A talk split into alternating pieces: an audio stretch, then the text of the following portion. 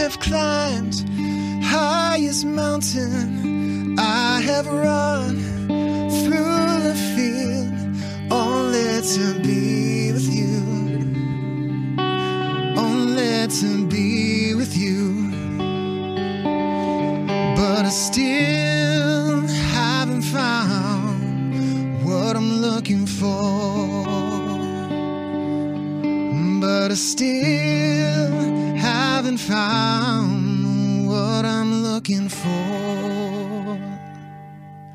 In for a treat today, we're joined by Dr. Christopher West to talk about the music and the message and the legacy of U2.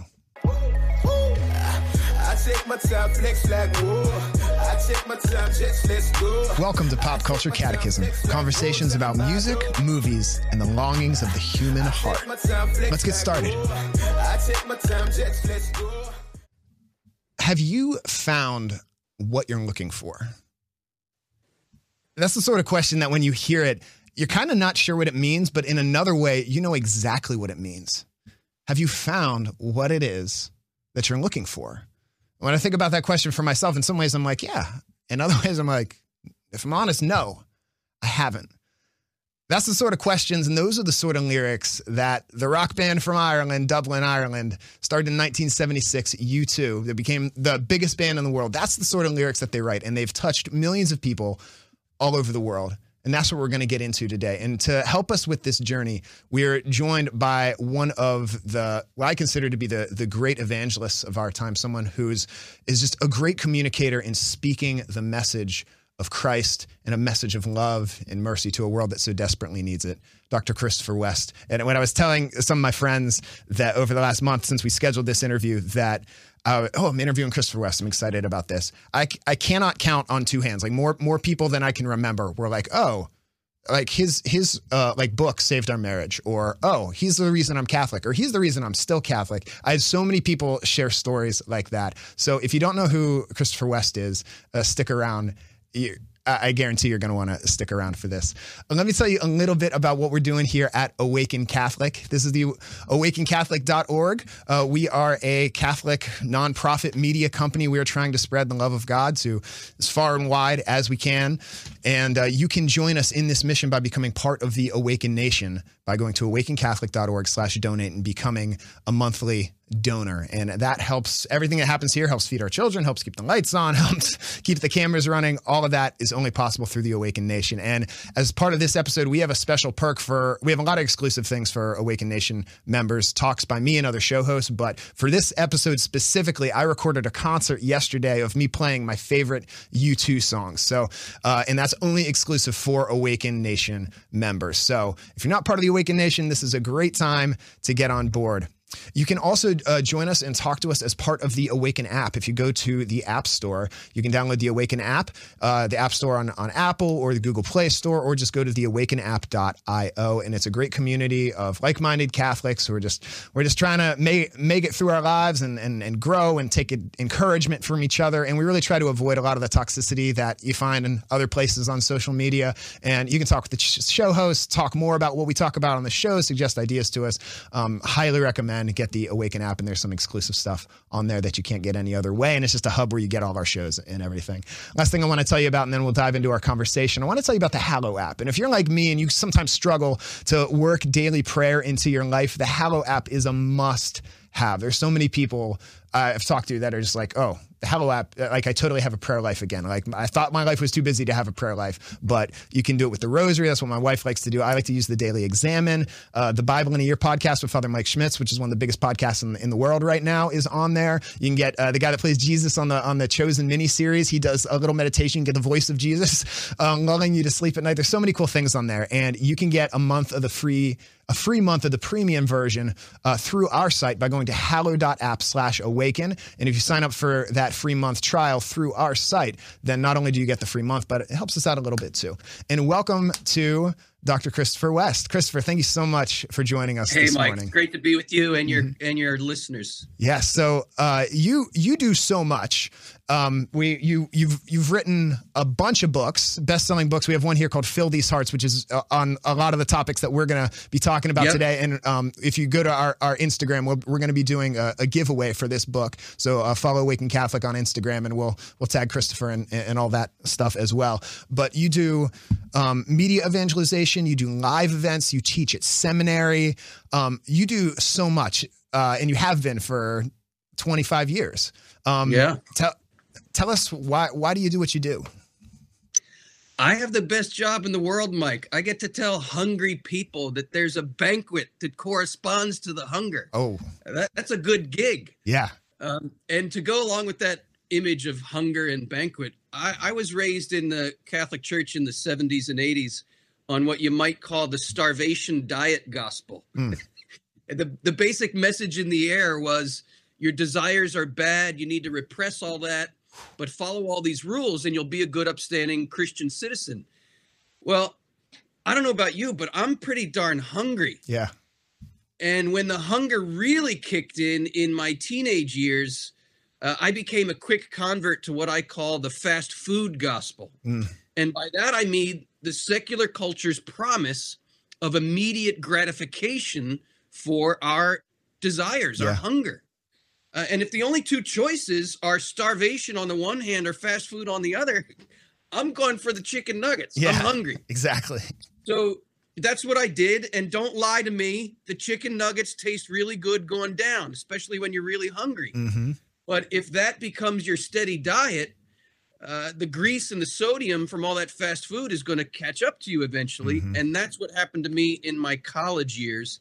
Here we're in the late 80s now, 1988, and I'm sick inside. Like I'm I'm really hurting inside. And it, it put me on my knees in a college dorm and and I said, God, if you exist, you better show me and you better show me why you gave me all these desires because they're getting me and everybody I know into a hell of a lot of trouble. Uh, what is your plan? Do you have a plan? And long story short, Jesus says, Seek and you'll find. I sought, I sought, I sought. What I eventually discovered was the teaching of this crazy Polish guy, John Paul II, called the theology of the body. Yes. And he was the first one to tell me that that desire I felt inside since I was a little kid, uh, it had a name he called it Eros, E R O S, and he told me it was good. And he told me God put it there to lead me to him. And Christianity is not a starvation diet, I discovered through John Paul II. It's an invitation to a wedding feast.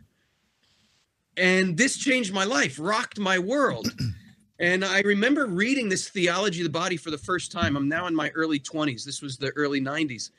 And I, I felt like I had discovered something as big as the cure for cancer. Mm-hmm.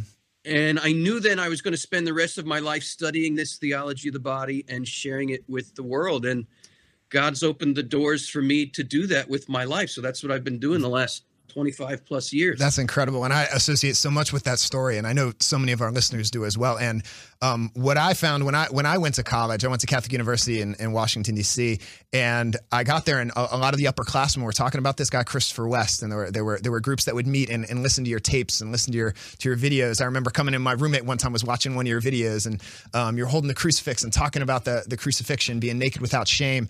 And that you you for me put John Paul II's language. I was an English major. I wasn't reading theology, but you put it in a language that I could understand and, and digest. And I know there's been so many people's stories. So so thank you, thank you for your yes. Thank you for being willing to be desperate and to and when you were hungry, to, you weren't satisfied with with the fast food. So yeah, I'm I'm just one hungry guy showing other hungry people where to find good food. That's, exactly, that's what I do. Amen. Amen. Interestingly enough, Mike, the first time I ever gave a talk on the theology of the body was at Catholic University in 1994. That's awesome the woman who invited me, uh, I married a year and a half later.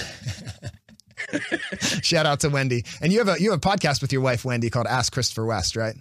That's right. Yeah. And my wife is the star of the show. We need to change the name of that podcast. Ask Wendy. Yeah. So if if if you're interested in more of what uh, Christopher has to say and you, you like today's episode, check out his podcast. We'll put it in the show notes as well. Well, let, let's talk about U2, because talk about hungry people. They're absolutely hungry people. Uh, what I like to do is a lot of times I, I like to talk just kind of artistically at first, and then we'll we'll get into Yeah. some of the themes. So, Sure. what what do you love artistically about U2 as a band? I know you've you've used their music at your live events. yeah. Mhm. I I would say, Mike, that they sing, they play, they their their whole artistic approach is to give voice and sound to the ache. Yes. hmm and and by that i mean this this cry of the heart for something i was first introduced to the music of u2 through mtv in the early 80s and there was something instantly in their sound in in the especially the way bono sang the cry of his heart was so naked and Yeah. vulnerable and i didn't know what was drawing me in but Mhm. something was drawing me into their craft into their their their art their music what they try to do and years later gosh this would be like early 2000s i was reading an interview of bono and and he was saying how his goal as a musician is to give voice to he even used the word to to eros Wow. to the cry of the heart and but he said he said for me when i sing about erotic themes it's not it's not what you may think he says for me there's a moment in the music where it segues where eros he used this very language where eros segues from the things of this world to the things of another world Wow. yeah, he says he says ultimately eros is a desire for transcendence. It's a desire for bigger things than this world has to offer. Amazing. It's a desire for God, and that's what we're trying to do in our music. And I was like, "Oh my gosh, this is what has drawn me in to their their craft, into their art, into what they do for well, since the early 80s. How Yeah. long is that? that's like 40 years ago. Uh-huh. That's that's incredible. I've been following these guys for almost 40 years, and I Uh-huh. cannot make sense of my life. I know it may sound like an exaggeration to some, but I'm not exaggerating here. I cannot make sense of my life without their music. Their Wow. music has been such a gift to me. Hmm Me, me as well. And I, I, uh, my older brothers were into U2. My, my brother Brian, one of his first concerts was he went to see uh, the Achtung Baby tour, or I guess Oh, it was the Zoo TV tour uh, in Yep. at RFK Stadium in Washington D.C. And he came home with the T-shirt, and we, we bought all the albums. And Zooropa came out like a year later, and we were all excited about that. And so like I, I grew up just listening to this stuff. I, I remember my, I would when I'd get scared at night because I was a little kid, I would go sleep in my brother's room, and he would listen to Mothers That Disappeared as we fell asleep. That was like his going to sleep wow. song. So like my early some of my earliest memories of music are are listening to U2. And then as I began to become a musician and get into the guitar, like the Edge has been such a such an influence on me. And uh, just just the the way he uses effects with the delay, the Yeah. So I wanted to demonstrate just a little bit, and I, I won't indulge Please. myself too much, but um, a lot of people don't know how he gets that that echoey soundscape. Um, so it's it's an effect called delay, and he uses it in like such an innovative way. So if you're playing something like uh, "Pride in the Name of Love," it starts out with, and then.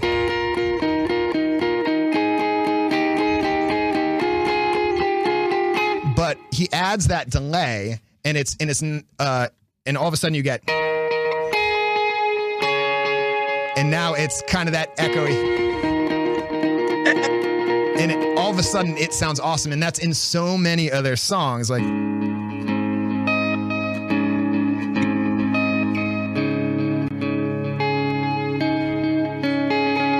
and it just adds like this ethereal anthemic sort of thing like you know streets have no name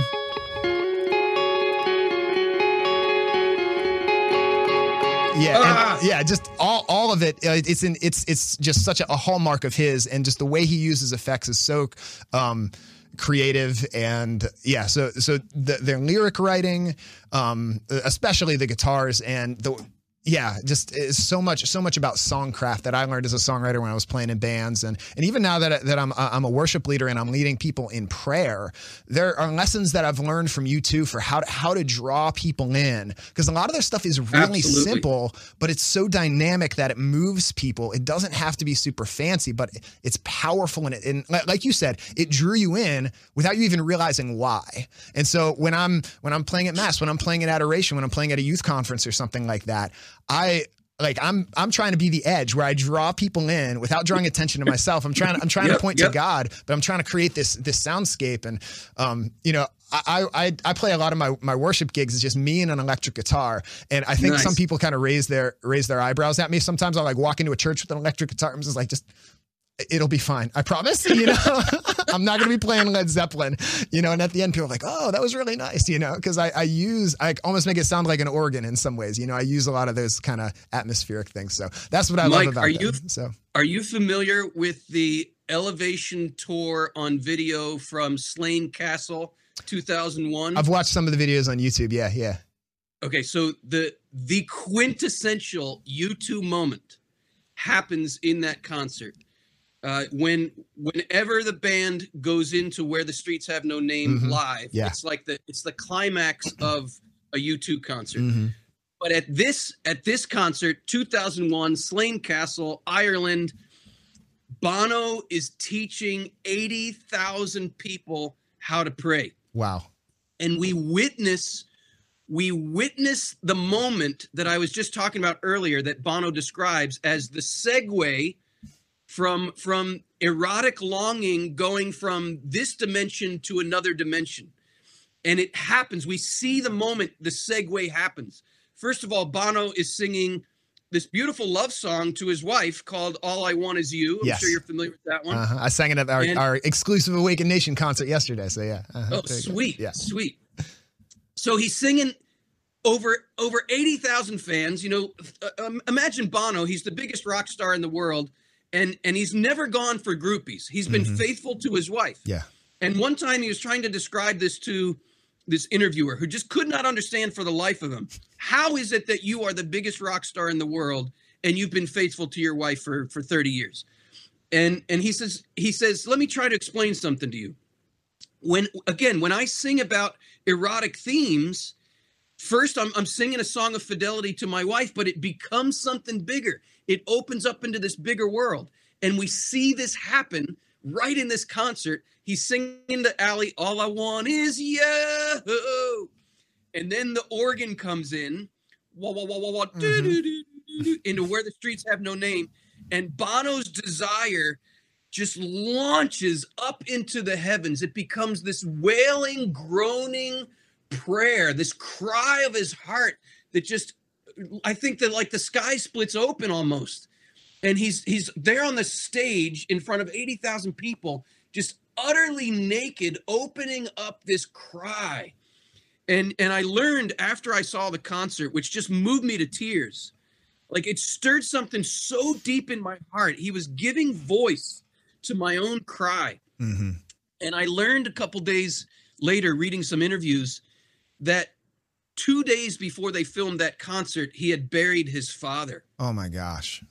and this was his this was his agonizing mourning prayerful cry of just giving his father over to the lord hmm uh, and it's it's I I use this clip in my courses and in Mhm. my live presentations and i i tell my audience and they're all i mean you cannot not be moved Yeah. by this man's naked vulnerability. And and afterwards I say, "Do you know what Bono just did?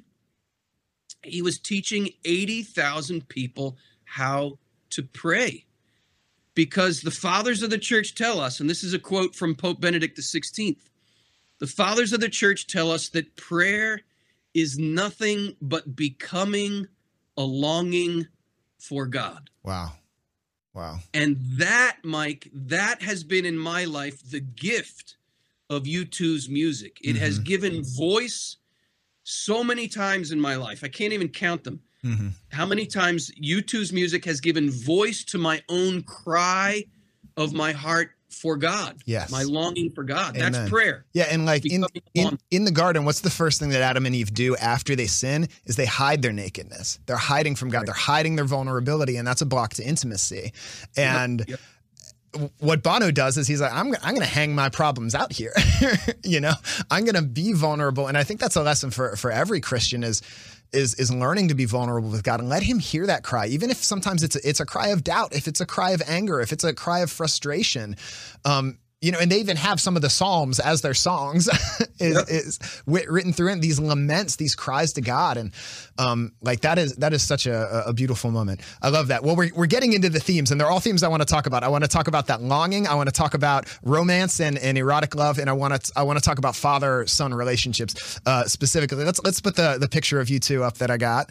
Um, so again, one of the biggest rock bands in the world. Here they are back in 1976, looking looking very 1976. And then uh, the jo- Joshua Tree, which uh, many people uh, kind of see as the golden years, the golden age of U2. yep. And then more recently, here they are. They're still making music, still making music. Uh, but I want to start with.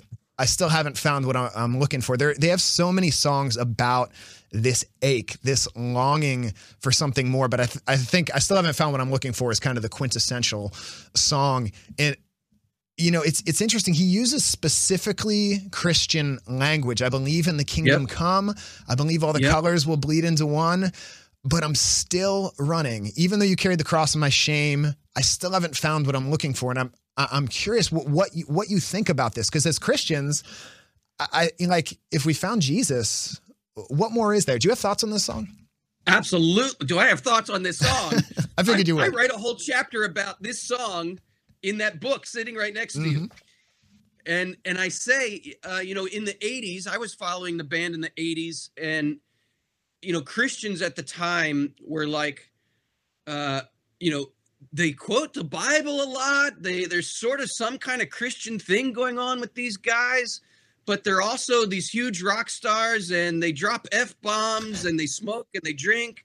They don't really fit in with the the churchy crowd. And people in the late 80s, mid 80s were like, are they real Christians? Are they not real Christians? And then this song comes out, uh, 1987, and the kind of true believer crowd were like, Bono's not a real Christian because if you found Jesus, then you found what you're looking for. Exactly. And he says, I, I believe in the kingdom come, all the colors will bleed into one, but I still haven't found what I'm looking for. So he's not a real believer. Mhm.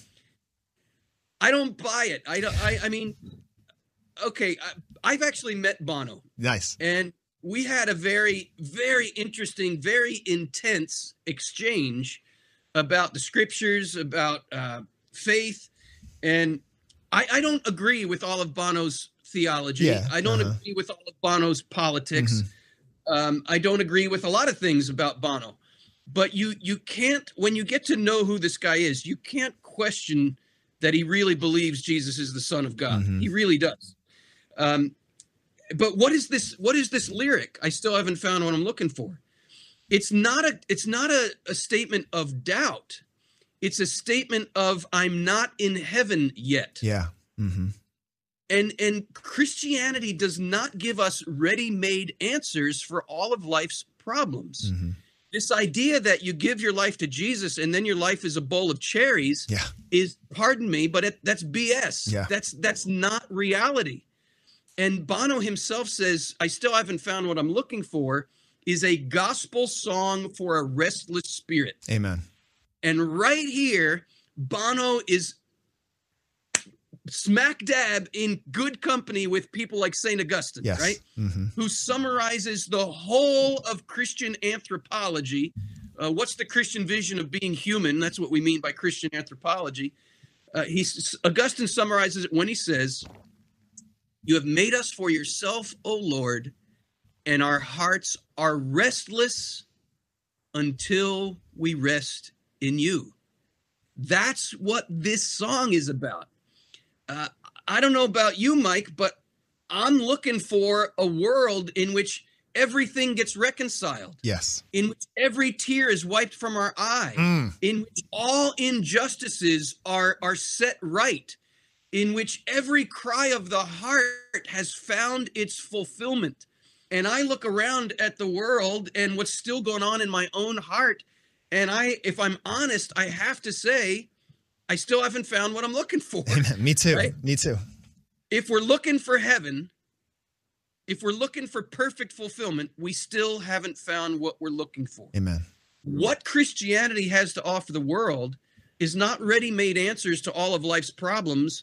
What Christianity has to offer the world is the hope Mm. that there is a banquet that Mhm. corresponds to the hunger, Yes. that there is a justice that corresponds to the injustice.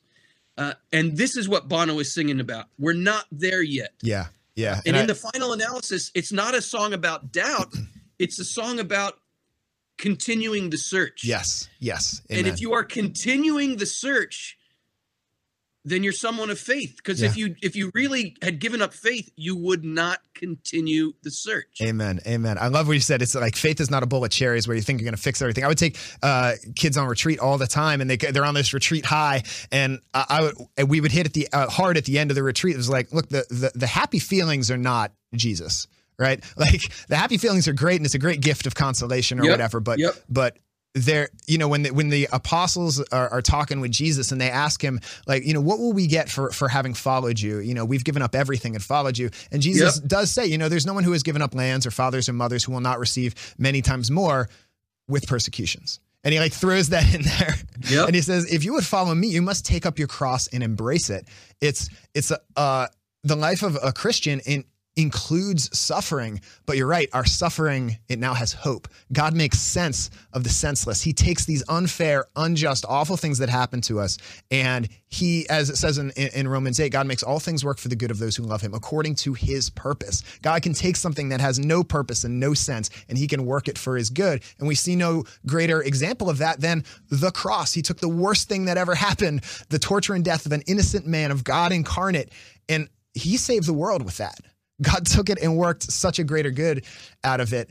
Um, but while we're still here, you're right, we're not home yet. There's still something we're longing for. And the response of the Christian to that is, yes, I'm still running. I'm still running after you, God. Yes. Um, so uh, if, if you are someone listening right now and you still haven't found what you're looking for, keep running. Stay, stay hungry. going. Yes. Yes. keep yes. going, keep Mhm. going. And I'm I'm thinking of uh, when when they play um uh what's the song? Uh Running to Stand Still. Yes. Uh-huh. When they do that live, sometimes Bono adds a lyric at the end where he says, I'm still running. I'm still running. I'm Mhm. still running. And that's and here I'm thinking of Bruce Springsteen, Uh-huh. we're born to run, right? Yeah. We did an episode And on him o- too. Yeah. the opening verse of the Song of Songs, this beautiful erotic love poetry right in the middle of the Bible, Mhm. is Come away with me, let us run. We're going somewhere. We are pilgrim people, Yes. and we have not yet arrived at our destiny. And along the way of the journey, we will well jesus himself says and, and this just came up at the in the cycle of readings at the beginning of lent and it really struck me listen to this jesus says i must go to jerusalem i will be rejected i will suffer greatly Wow. they will kill me and then he Yeah. says then he says follow me Yeah, and and the disciple, oh, the oh, disciple. oh, every time okay. Jesus talks that way, the disciples are like, no, and and like Jesus has to say to Peter, "Get behind me, Satan!" Like it's the voice of Satan that tells you that you, you shouldn't have to suffer. God is unfair, and you know it's that's the idea that faith is a bowl of cherries. Like that's that's that's a lie. Um, yeah It- it's not the truth I have I have this quote here uh, as I was reflecting on. I still haven't found what I'm looking for, and just this desire of the human heart. I came across this from the Catechism of the, Yep. the Catholic Church, number 27. The desire for God is written in the human heart because man is created by God and for God, and God never ceases to draw man to Himself. Only in God will he find the truth and happiness he never stops searching for. one of my favorite quotes from the catechism right there Amazing, amazing. and it's worth pointing out Mhm.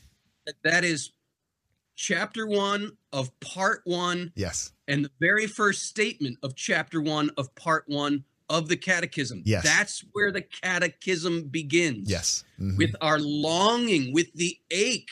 We all experience this ache. Yeah. What do we do with the ache? exactly. Right? Christianity is the promise Uh huh.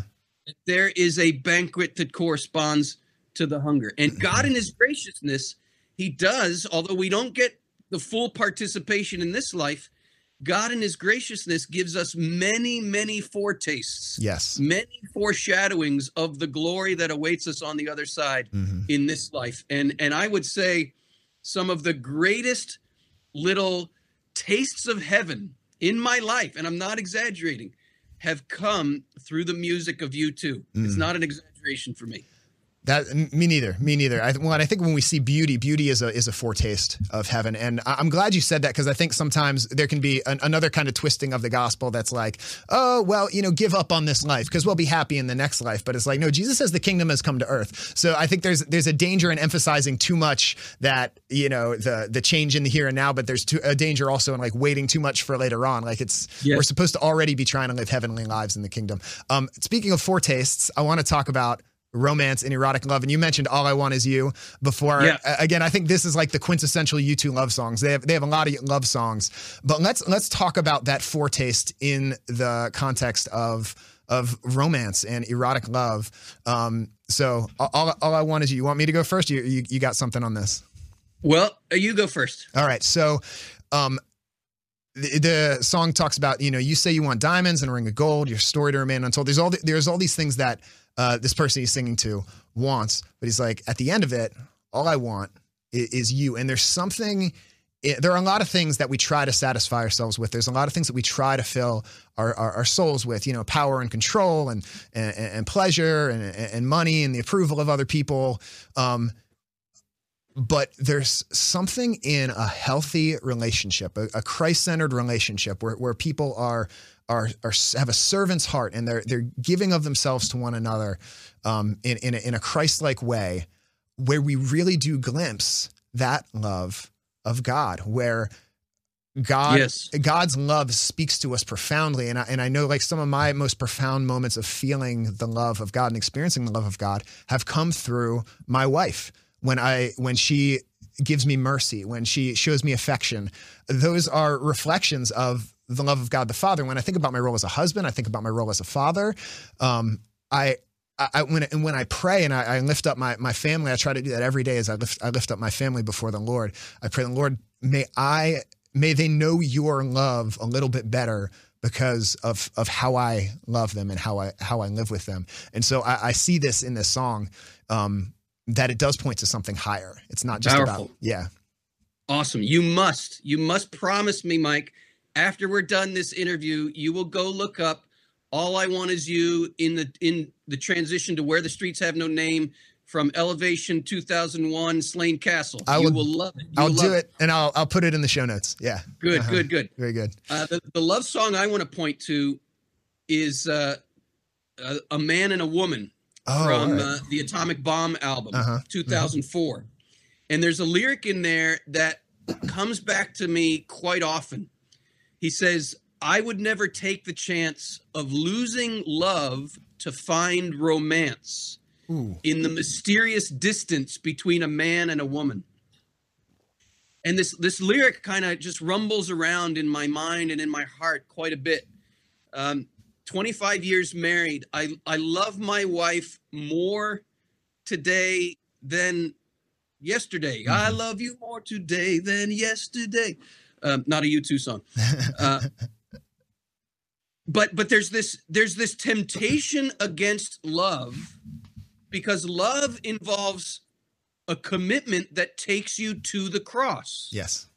right and there's there's this temptation it is the temptation of our fast food culture that you can have the pleasure you want without the suffering Mm. you can have the the joy you want the happiness you want without the cross and we have to rebuke that temptation Yes. and it's a constant temptation especially when you're feeling the nails going through your hands Yes. you're feeling the crown of thorns getting pressed in and if if marriage is indeed the call to love as christ loves and that's what scripture says it is Yes. Uh, then you're going to there are going to be times in married life where you feel like you're hanging on the cross Yes. and that's when the temptation comes to come down from the cross Mm-hmm. And this is where this lyric just comes repeatedly into my mind and my heart. I would never take the chance of losing love to find romance. Mm-hmm. Romance, by this he means not that romance is in itself bad, but he's using the word number one because it rhymes with chance.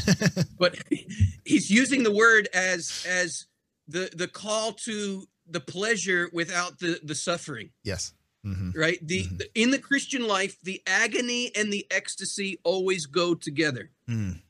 and you know it's from satan if the promise of ecstasy is held out to you without the cross this is as you said mike this is where peter holds out to jesus you can have it without the cross and jesus says get behind me satan Yes.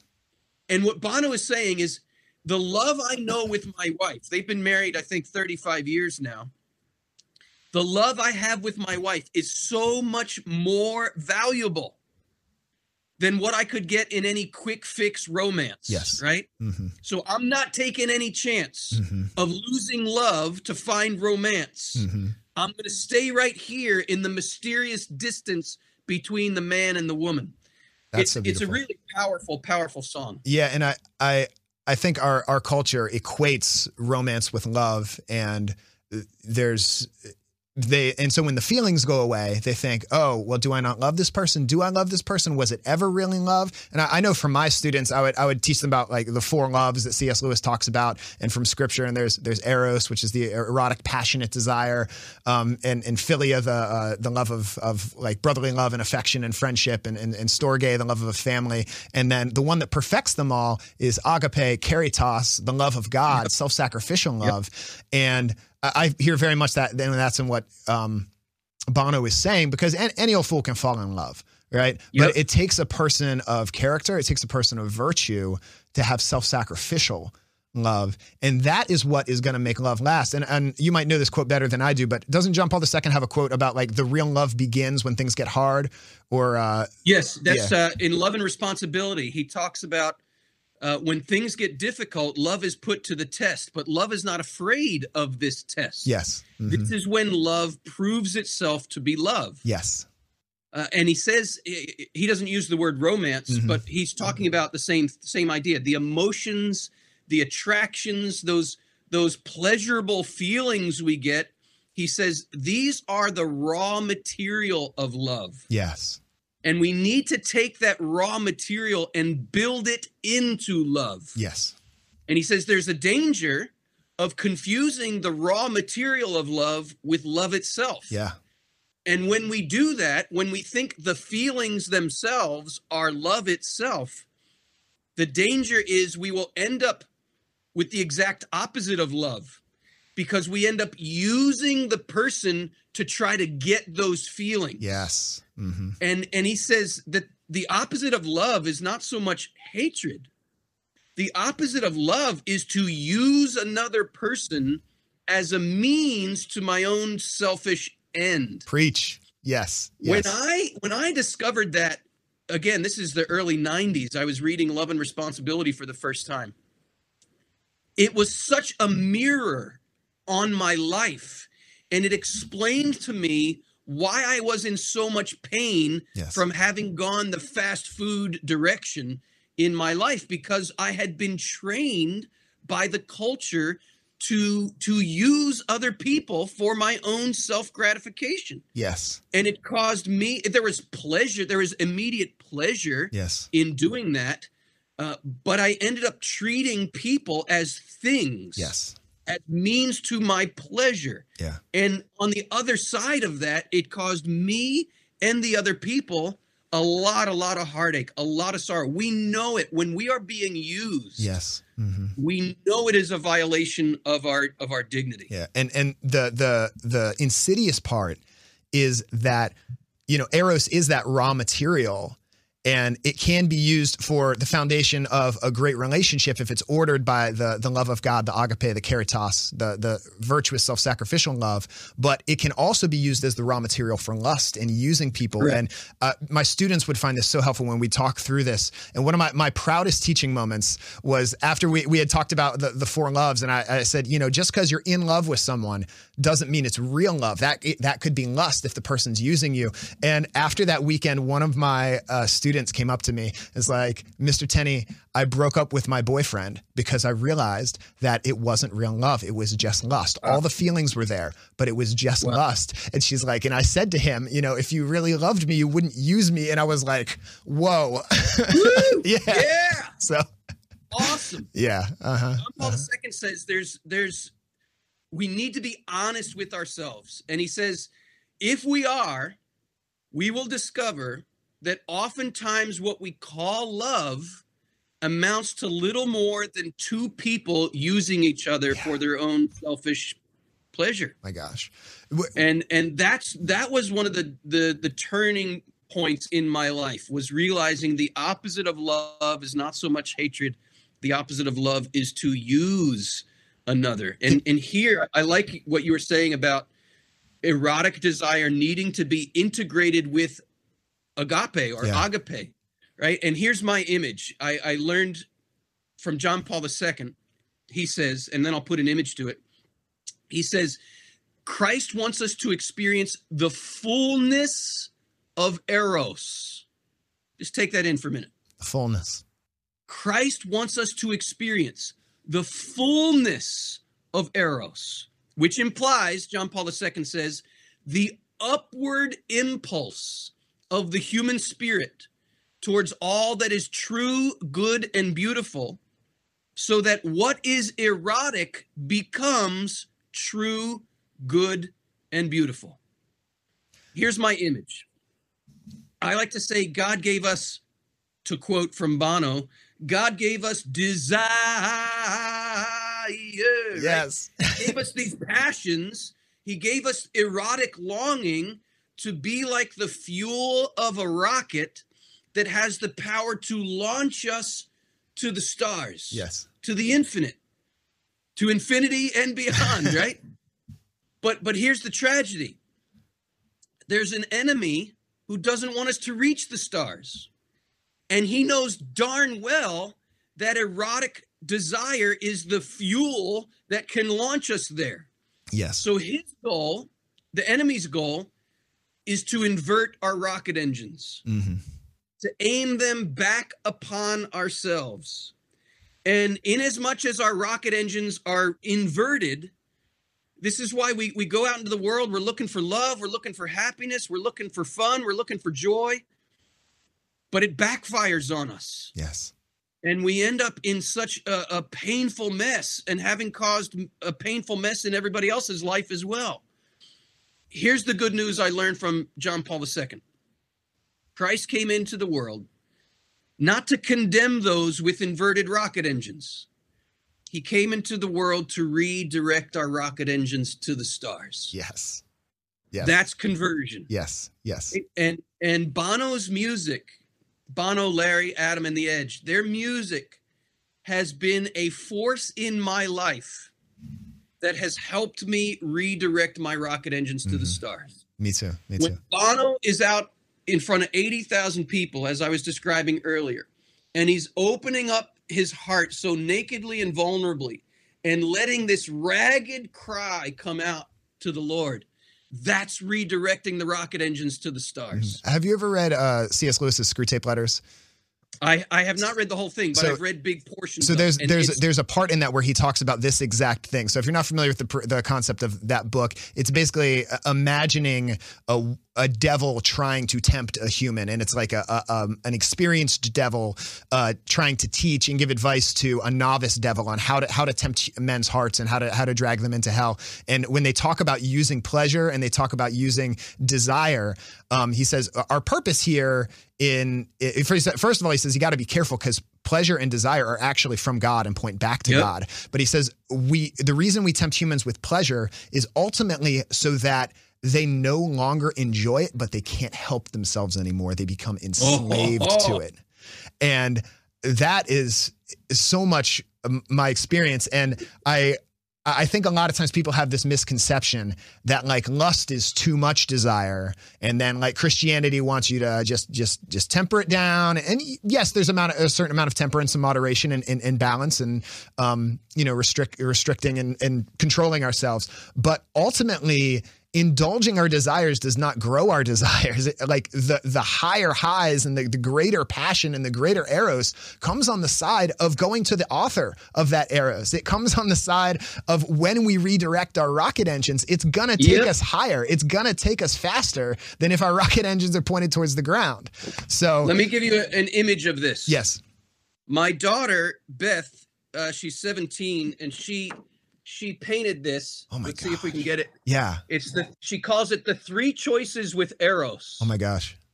This guy right right here. oh, Uh-huh. I got the reverse on my computer. This guy right here is repressing his desire, right? Mhm. He's just holding it in.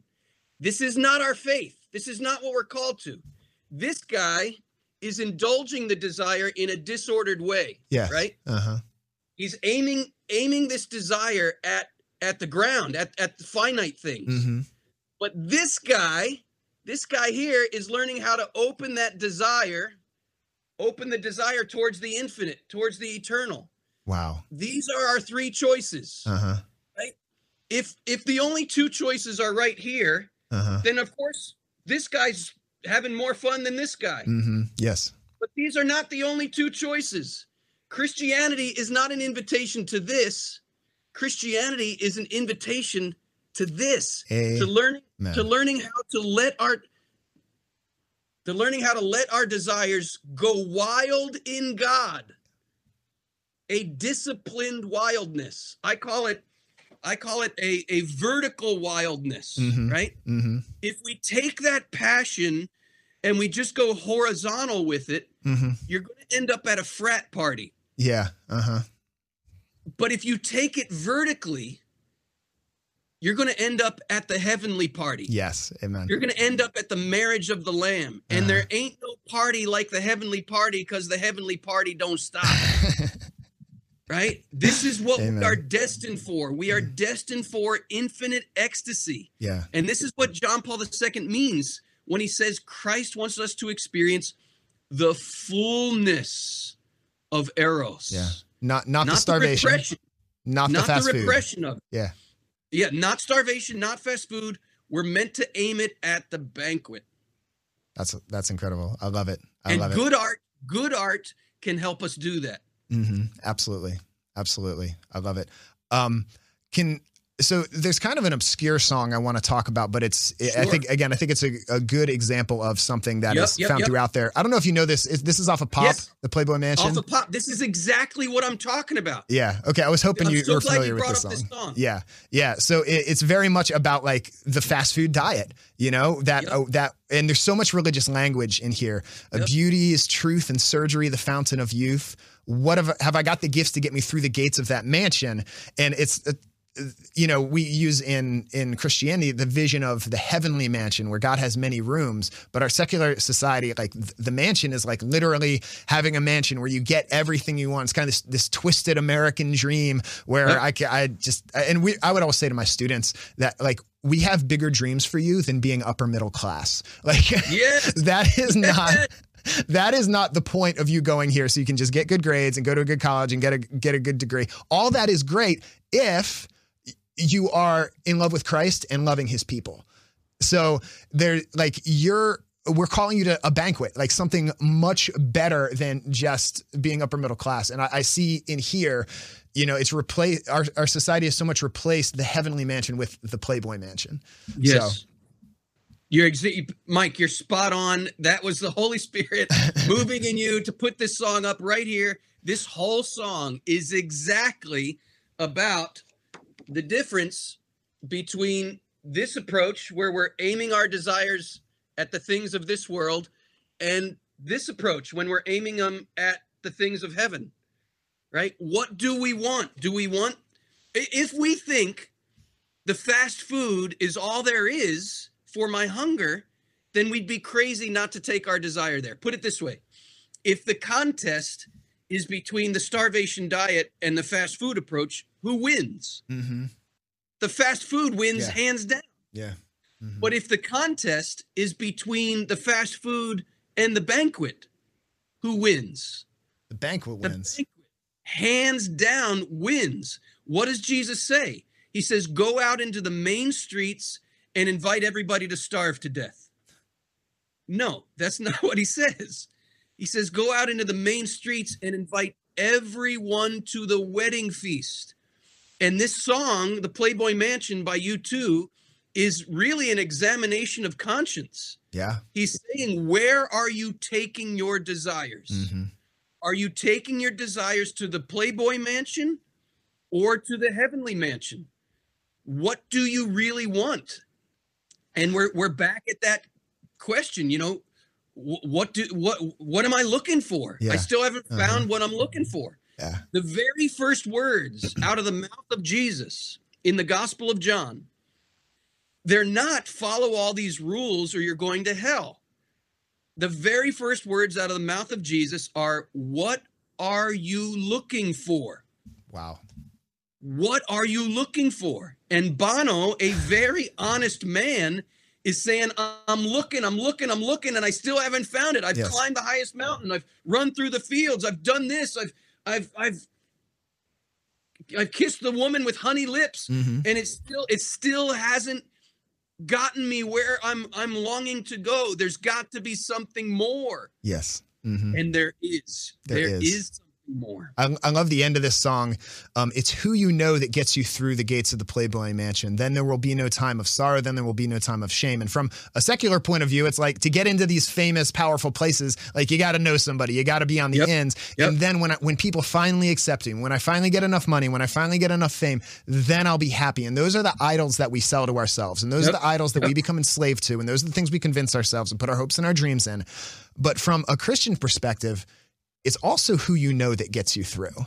Because if you know the author and the Father who loves you abundantly, and you know his son Jesus, who united himself to in to us in our humanity and lived in, in his suffering, and knows everything that we've gone through, if you know him, then there will be no time for sorrow. Then there will be no time for shame. As it says in the book of Revelation, God will wipe away every tear from their eye. They will hunger no more. They will thir- they won't thirst anymore. Like that it's who you know. And Yep. it's Jesus. What a it's so powerful. The lyrics of this song are so insightful. Mm-hmm. Yeah. There's there is a again, I'm not trying to canonize Bono here. yeah, I Um, understand. There there's a lot there's a lot that I disagree with about Mhm. what he thinks and teaches and believes. Yeah, me too. Uh, but you can't write lyrics like this hmm without having some real contact with with truth with Mhm. with with who we really are as human beings and what we're really made for hmm and and in this sense i want to say there's there's a certain kind of mysticism in lyrics like this that are penetratingly insightful uh, and diagnosing rightly the disease of the culture but not just wagging fingers and saying how bad it is but but trying to untwist it Yes. and here I think there's a very important theological principle that Bono is putting his finger on here. The devil is a plagiarizer. Yes. All he he he cannot create. All he can do is take what God has created and twist it, Yes. right? And another way of saying the same thing is this. The devil doesn't have his own clay. Mm. all he can do is take God's clay. And God looked at everything he made and said, Behold, it is very good. Right? The devil takes God's very good clay and twists it up. Yeah. That's what the Playboy Mansion represents. Yes. hmm Right? It- what's the Playboy Mansion? It, it represents the whole pornographic empire of the world. Yeah. Right? What is pornography? Pornography is a hellish mockery of a heavenly reality. Right? St. Paul tells us that the union of man and woman in one flesh, He's talking about sexual intercourse, Yes. right? He's talking about the marital embrace, the most intimate union of man and woman. He says the one flesh union is a great mystery. hmm And I, I like the ring of the Greek here. He calls it a mega mystery. our sexuality, our being male and female, the call of the two to that intimate union is a mega mystery. hmm And then he says, and it refers to Christ and the church. Time out, time out. What? How does our sexuality, how does a man leaving his father and mother and joining with his wife and the two becoming one flesh, how does that refer to Christ and the church? Well, Christ left his father in heaven Yeah. he left the home of his mother on earth to give up his body for his bride, the church, so that we, the bride, might become one flesh with him. Where do we become one flesh with Jesus Christ? The Eucharist. Woo! Yes. John Paul II says the Eucharist is the sacrament of the bridegroom and of the bride. Mm. Let's put this in context. At the source and summit of everything we believe as Catholics is the consummation of a marriage. Yes. The source and summit of everything we believe as Catholics is the consummation of a marriage. If we come to understand what John Paul II means by calling the Eucharist the sacrament of the bridegroom and the bride, we will, the whole of our Catholic faith will start to click. hmm The whole, even the most controversial teachings of the church will start to click. Yes. It'll all fall into place Yes. the the enemy doesn't have his own clay. Mm. All he can do, God created us male and female and called the two to that holy communion of man and woman to be a sign, a pointer to the real holy communion for which we are destined, the marriage of Christ and the church. Let me let me tell a quick story Yeah, here, and, and then I'm going to loop this back to the Okay. Playboy Mansion Yeah. lyrics. hmm I never met my father-in-law. Uh, my my father-in-law died when my wife was a girl, but I admire him tremendously because of this story. He married my mother-in-law in the mid '60s. It was a Saturday, uh, the day of their wedding. They came together in their marriage bed for the first time as husband and wife that night. The next day, they went to mass for the first time as a married couple. And after receiving the Eucharist, my father in law comes back to the pew in tears. And his new wife says to him, Honey, what is it? And through his tears, he said, For the first time in my life, I understood the meaning of those words. This is my body given up for you. Mm. Wow. There it is. There's the, the whole mystery of why we are male and female, what the meaning of the two becoming one flesh is, and how it is a mega mystery that refers to Christ and the church. Yes. Yes. The Playboy Mansion symbolizes how the devil has got his hands on this clay, the mega mystery of our sexuality, and twisted it up and said, God's not going to satisfy the desires of your heart. What you want is this twisted up version over here. hmm Come over here. God's not going to give you anything. God just wants you to starve. Yes. Look at this fast food I got for you over here. Come over here. hmm And Jesus comes into the world not to condemn those who are going to the fast food. Yeah. He comes into the world to say, Look, I created you for a banquet. Come, all of you who are hungry. Yes. Come, all of you who are thirsty. Come, come eat from the banquet. Yes. Right? Yes. Yes. Christianity is not opposed to our desires. And that's what this whole song is about. Don't be fooled by the Playboy Mansion. hmm Let let Christ untwist all of that twisted imagery of the Playboy Mansion and where you will discover yourself as Bono says. Can you read those lyrics again, Mike? Right yeah. Let's the put end? them up there. At the end. At the end where he talks about heaven. Yeah. hmm Yeah, there it is. Then there will be no time for sorrow. Then there will be no time for shame. hmm The Playboy Mansion is the counterfeit Yes. What you're really looking for is the mansion that the Lord has prepared for you. Mm-hmm. Well, and I love what um, John Paul II says about pornography. The problem with pornography is not that it shows too much of a person, but that it shows too little, Shows of, too little. Uh, of a person. You know, we we talked about this a lot on our very first episode. We covered that song "WAP" by Cardi B and Megan Thee Stallion, and we I brought up this idea that I've heard from you that the devil doesn't have his own clay. Like at the, at the core of that song are, are two daughters of God with desire, with eros. And Yes. it's presented in a fast food fashion, like, look how great this Yes. fast food is. And so much of the commentary I saw out there was just like judgment and shame and hate for Yes, these, yes. the- these these women. Yes. And so what we tried to do in our episode is yes, cr- we we had some critiques. Like obviously that's not a, a healthy expression of sexuality. But Cardi B and Megan Thee Stallion are onto something. Right, they are on to something. The devil doesn't have his own clay. The clay is good, and the pro and the solution is not throw out the clay. The solution is untwist the clay, give it back to the potter, as it says in the, Yep, in the prophet amen. Jeremiah. He's he's going to remake our, our, our the potter is going to remake the pot. So Man, Yeah. Mike, if you keep preaching that, you will be crucified. mm, because people much prefer it's much easier just to scold and shame and condemn and say it's all evil it's all bad it's all of the devil yes, rather than to do the hard work and it is hard work hmm of letting what has become twisted up in our hearts to become untwisted. Yeah, John Paul II says when we just blame the good thing itself for our abuse of it, he says we're falling into the trap of an ancient heresy called Manichaeism. Hmm that says spirit good, body bad.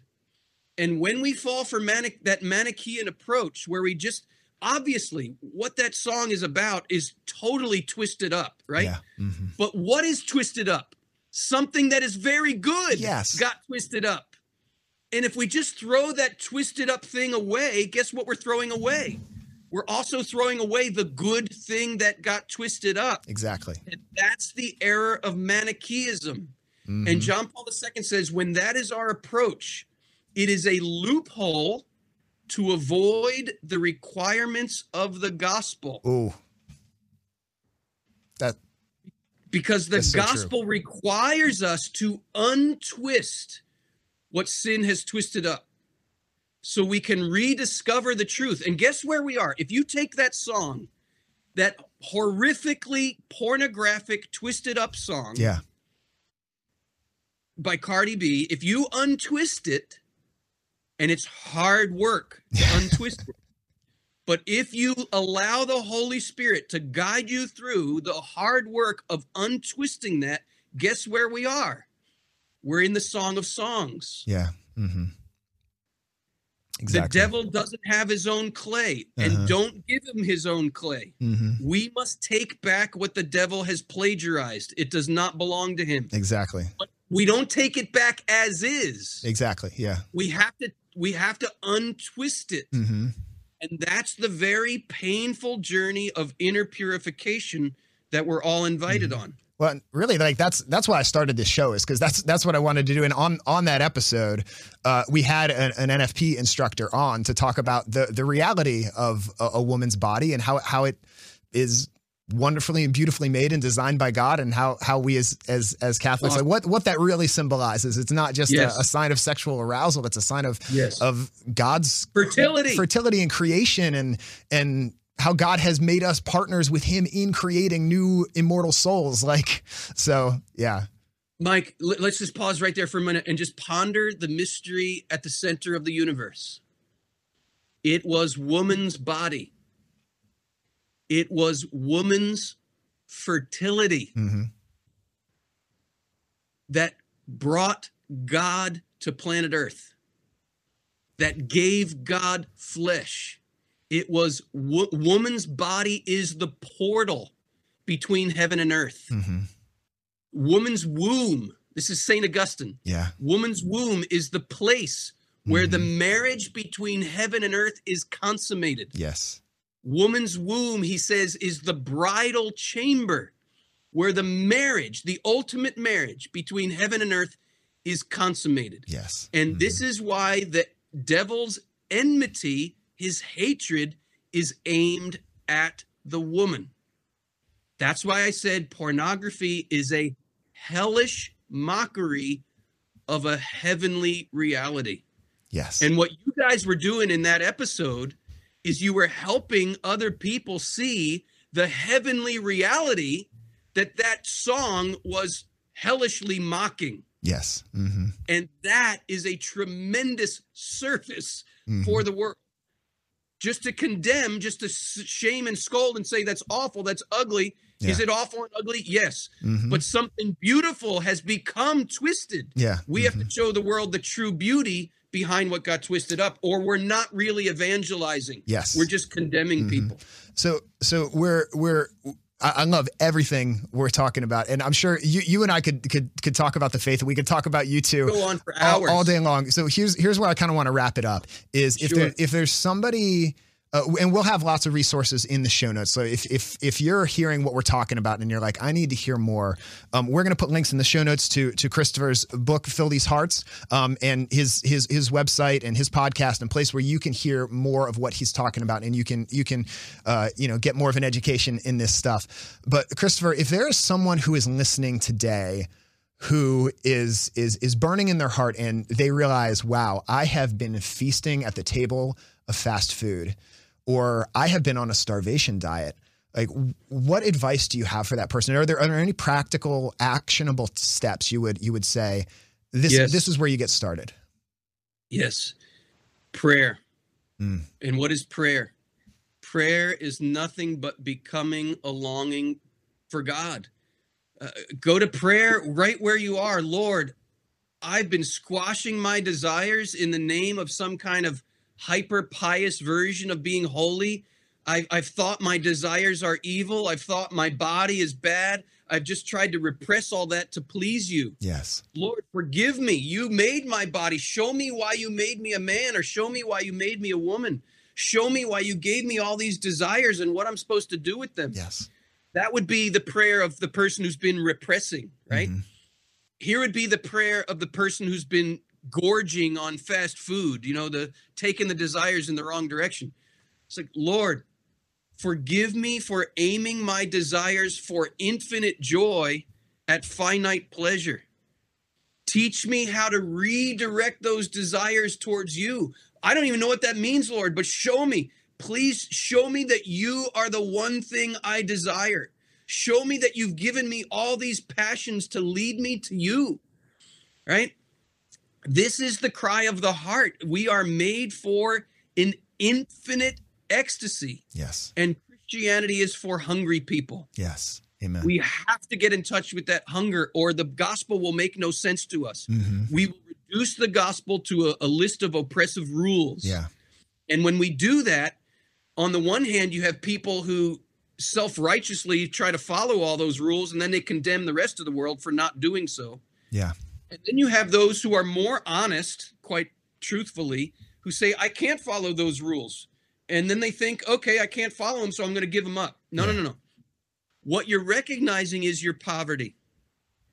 And that's exactly where we begin our truthful journey with Jesus yes in recognizing our poverty. hmm John Paul II says this What the gospel holds out to us is beyond our capabilities.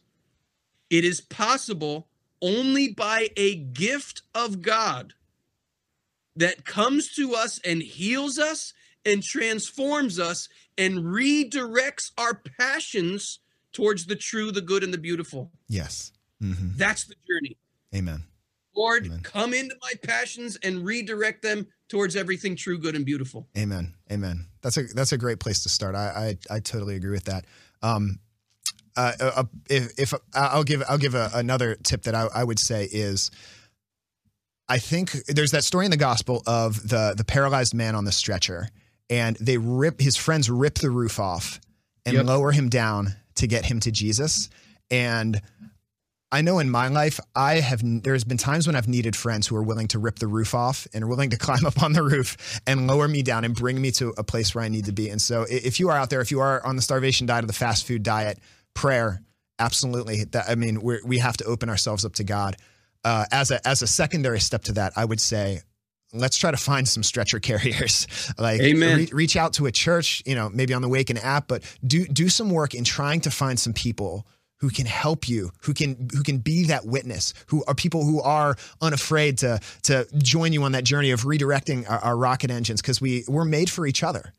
We're, we're made for relationship. And, you know, Jesus says the greatest commandment love God above all things and love your neighbor as yourself. There's the relationship with God and the relationship with one another. They are intimately connected. And I, I feel like that's what we're saying. We're saying you, you got to start with that relationship with God. And then also, as, as an aid to that, we need the help of one another on that journey. Like, e- even Jesus had companions on his journey. So, um, awesome, very much. Uh, thank thank you so much, Christopher. If there, uh, can can you do you have a favorite U2 album? If you had to point people just to just to one, Ah, you can say two. You can say two.